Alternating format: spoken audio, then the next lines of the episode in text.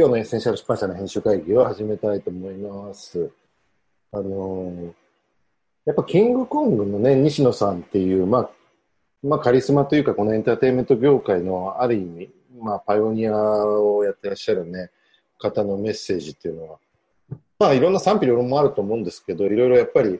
我々としてもヒントになるなってところがたくさんあると思っていて、特にね、最近そのボイシーとかでね、彼が発信してるメッセージ、彼曰く、もう自分の中では2、3年前の情報で、別に今の最新な気づきをおっしゃってるわけではなくて、もう2、3年前に気づいていたことを自分の中で実践を通して、ある程度、まあ、分かったから、もしくはもうすでに自分の中で過去だから出してるみたいな、そういうスタンスでお話してるんですけど、まあ、それでもいろいろヒントはあるなと思うんですけど、なんかどんなところが面白いとかあります？なんか絵本作りにめちゃくちゃ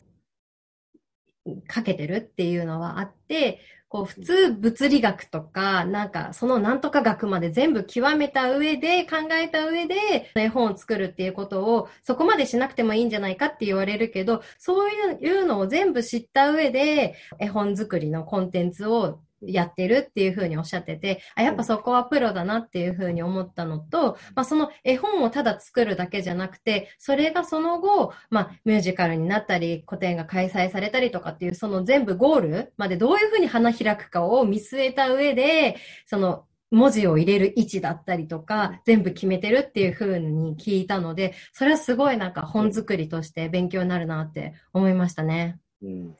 そうですよね。なんか純粋にただ本の中身をイメージして、もしくは読者の手に届くまでぐらいはほとんどね、皆さんやってると思うんですけど、それが今後どんな風にその本なり絵本が展開されていくかっていう結構大きいビジョンの中で、そこから何か遡ってというか戻ってきて、だったらこういう体裁がいいねとか、だったらこういう文字入れた方がいいよねっていうところにやってるっていうのは、まあ、作り方としても参考になるし、まあ、展開のね、イメージ力をね、どこまで広げるかっていう意味でも、ちょっとね、我々も、まあ、まだまだ考える余地があるかなと思いますよ。そうですね。西野さんが結局、そのミュージカルとかまで、その脚本とかまで全部イメージ今してる、作ってるらしいんですけど、まあ、さすがにちょっとミュージカルをやるっていうところを、我々がイメージするっていうのはあんまりないかなと思うし、本の種類とかも違うかなと思うので、そういうところで自分たちなりにどう花開かせるかっていうところのゴールを考えて、できることをやっていくといいなっていうふうには思いましたね。うん、そういう意味でエッセンシャル出版社はね、一つはやっぱり新しい教育の形というか、まあこれからの本質的な教育とか学びっていうものを、まあ出版っていう文化を通してどう貢献していくかということが一つ、まあ、理念というか中心にあると思うんですけど、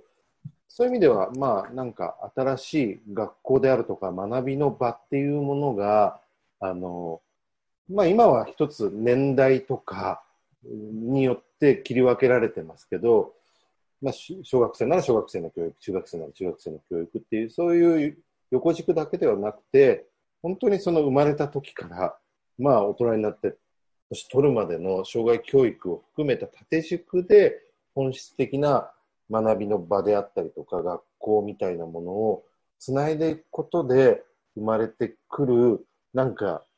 ちょっと今森的なねビジョンがあって、なんかそれが実現するためにまあこの本っていうものがどんな力を持ってくるのかとか、もしかしたらそれがまあ一つは本で言えば教科書とか参考書とかバイブルの役割になりますけど、マニュアルとか、ここでさっきのミュージカルがいいかどうかは分かんないけど、もしかしたらね、ミュージカルともう一つの学校だったり学びの場だっていうふうに考えたときに、なんか本の一つの形態としてそういうものが融合していくみたいなことも、まあ、考えられたりとか、なんかいろんなね、そのインスピレーションが湧いてきますよね。そうですね、本当に一例ですけど、大久保寛二さん、あり方で生きるの著者の方は、すごく幅広い方とお知り合いで、その方のインタビューラジオを始めたじゃないですか。だからなんかこう、なんていうのかな、普通の著者の方だけでなく、すごくいろんなところの人とこう、つながることができているっていうふうに思っているので、そこで本当にうちにある素材とうまくコラボレーションというか、お互いにいい意味で相乗効果をもたらすようなことがあるといいなとは思いますよね。そうですよね。今特にあり方で生きるはあり方研究室という形でね、大久保寛二さんのインタビュー番組では今女性がゲストが多いじゃないですか。そういうのも含めてどうしても今まであり方で生きるの本っていうのはやっぱ男性の経営者とかが多いような印象なんですけど、実はすごく読んでいただいている方、女性の方とか女性のトップリーダーの方も多くて、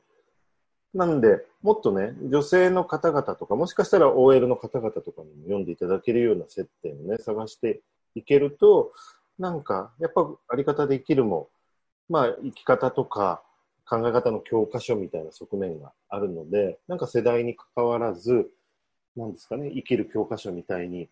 なんかなっていくようなことをイメージしていきたいですよね。はい。ということで、じゃあ今日の編集会議は終わりたいと思います。